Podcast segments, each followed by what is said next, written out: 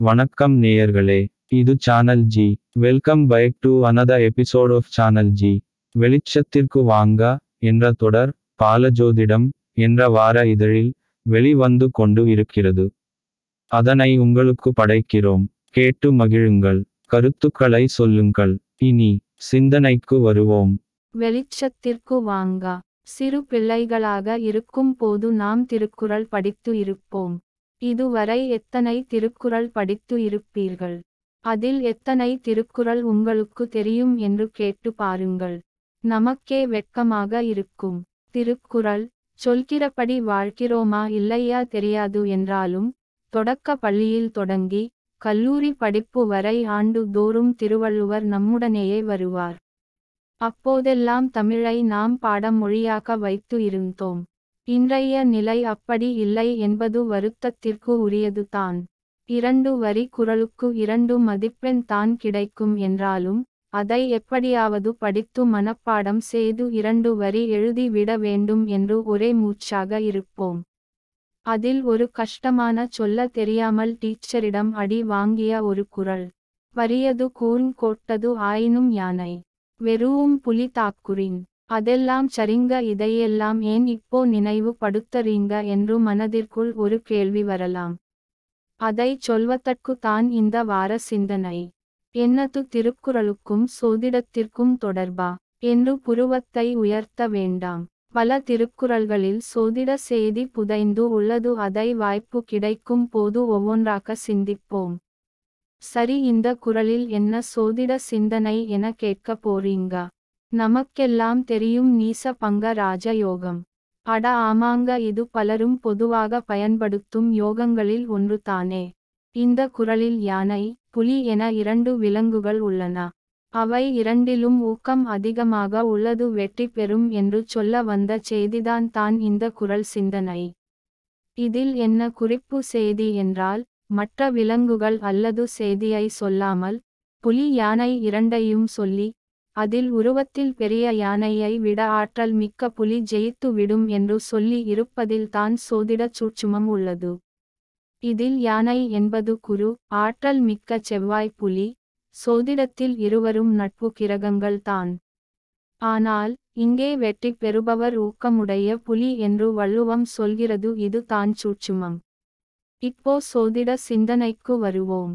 ஒரு கிரகத்தின் உச்ச நிலையில் இருந்து அதன் ஏழாமிடம் நீச்சமாக இருக்கும் என்பது உங்களுக்கு தெரிந்து இருக்கும். அந்த வகையில் குரு கடகத்தில் உச்சம் மகரத்தில் நீசம் அதே போல செவ்வாய் மகரத்தில் உச்சம் கடகத்தில் நீச்சம். இதில் மகரம் என்பது நில ராசி கடகம் என்பது நீர் ராசி புலி நிலத்தில் யானையை வென்றுவிடும் நீச்சலில் அதிக வலிமை படைத்த யானை நீரில் புலியை வென்றுவிடும். இந்த கிரகங்களின் உச்ச நீச தன்மையை இதிலிருந்து புரிந்து கொள்ளலாம். இந்த இரண்டு கிரகமும் ஒன்றாக சேர்ந்து அது கடகத்திலோ மகரத்திலோ இருந்தால் அது நீச பங்க யோகத்தின் அமைப்பில் வரும் இல்லையா? நீச பங்கம் என்பது உச்சமான கிரகத்துடன் நீசமான கிரகம் சேரும் போது அல்லது பார்வை பெறும் போது நீச பங்க ராஜயோகம் ஏற்பட்டுகிறது. இது மட்டுமே நீச பங்க ராஜயோகம் இல்லை என்றாலும் சிந்தனைக்கு ஏற்ப இதை மட்டும் எடுத்து சிந்திப்போம்.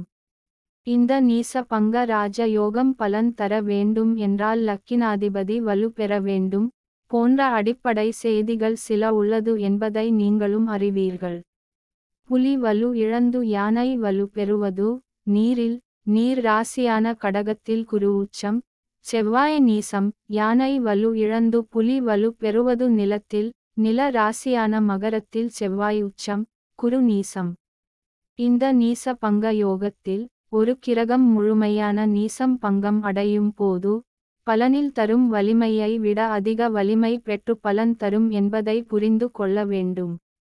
புரிதலுக்காக வெளிப்படையாக சொல்ல வேண்டும் என்றால் இங்கே புலி தாக்கினால் யானை தோற்று போகாது.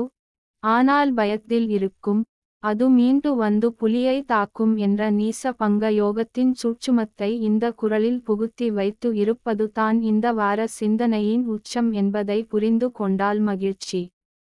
ஆக ஒரு இரண்டடி குரலில் இத்தனை பெரிய சோதிட சிந்தனையை வைத்து செய்து இருக்கிறது தமிழ் என்று சிந்திக்கும் போது வியப்பாக இருக்கிறது அல்லவா? ஆகா இந்த குரல் சிந்தனையில் இப்படி ஒரு சோதிட சிந்தனையா என்ற எண்ணம் வந்து இருக்கும். உண்மை தான் அதனால் தான் தமிழில் இல்லாதது எதுவும் இல்லை எனவும் நமது சோதிட பரிகார? முறைகள் தமிழிலேயே இருக்கும் என்றும் வாய்ப்பு கிடைக்கும் போதெல்லாம் சொல்லிக் கொண்டு வருகிறோம். ஒரு சொல் அதாவது வாக்கு எப்படி உருவாகிறது அது எப்படி வெளிப்படுகிறது என்ற சிந்தனையை சாத்திர கண் கொண்டு சிந்தித்தால் தமிழின் பெருமையும் உயர்வும் நமக்கு புரியும். இன்றும் சில வீட்டில் உள்ள பிள்ளைகள் தமிழில் பேசுவார்கள் ஆனால் எழுத படிக்க தெரியாது. இன்னும் சில பிள்ளைகள் தமிழே தெரியாது. இரண்டாவது மொழி கூட ஆங்கிலம் பிரெஞ்சு போல எடுத்துக்கொள்வார்கள் இரண்டுமே சரியில்லை என்றாலும் பின்னதை விட முன்னது பரவாயில்லை என்று சொல்லும் நிலையில் இருக்கிறோம். வாசக அன்பர்களுக்கு ஒரு அன்பான வேண்டுகோள் உங்கள் பிள்ளைகளுக்கு அல்லது உங்களுக்கு தெரிந்த பிள்ளைகளுக்கு தமிழ் முறையாக சொல்லிக் கொடுங்கள். இது வருமானத்திற்காக அல்ல வாழ்க்கைக்காக. இப்படி செய்ய வாய்ப்பு இல்லையா? பரவாயில்லை திருக்குறளை மட்டுமாவது சொல்லிக் கொடுங்கள். வாழ்க்கை வளமாகும். எல்லா நலனும் கிடைக்கும். நல்லதே நினைப்போம். நல்லதே நடக்கும்.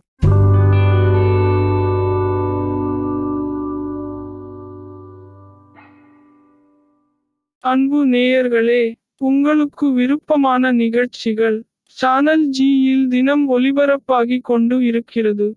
உங்கள் கருத்தை எங்களுக்கு எழுதி அனுப்புங்கள். எங்களுக்கு எழுதி அனுப்ப வேண்டிய முகவரி podcast channel G at Gmail dot com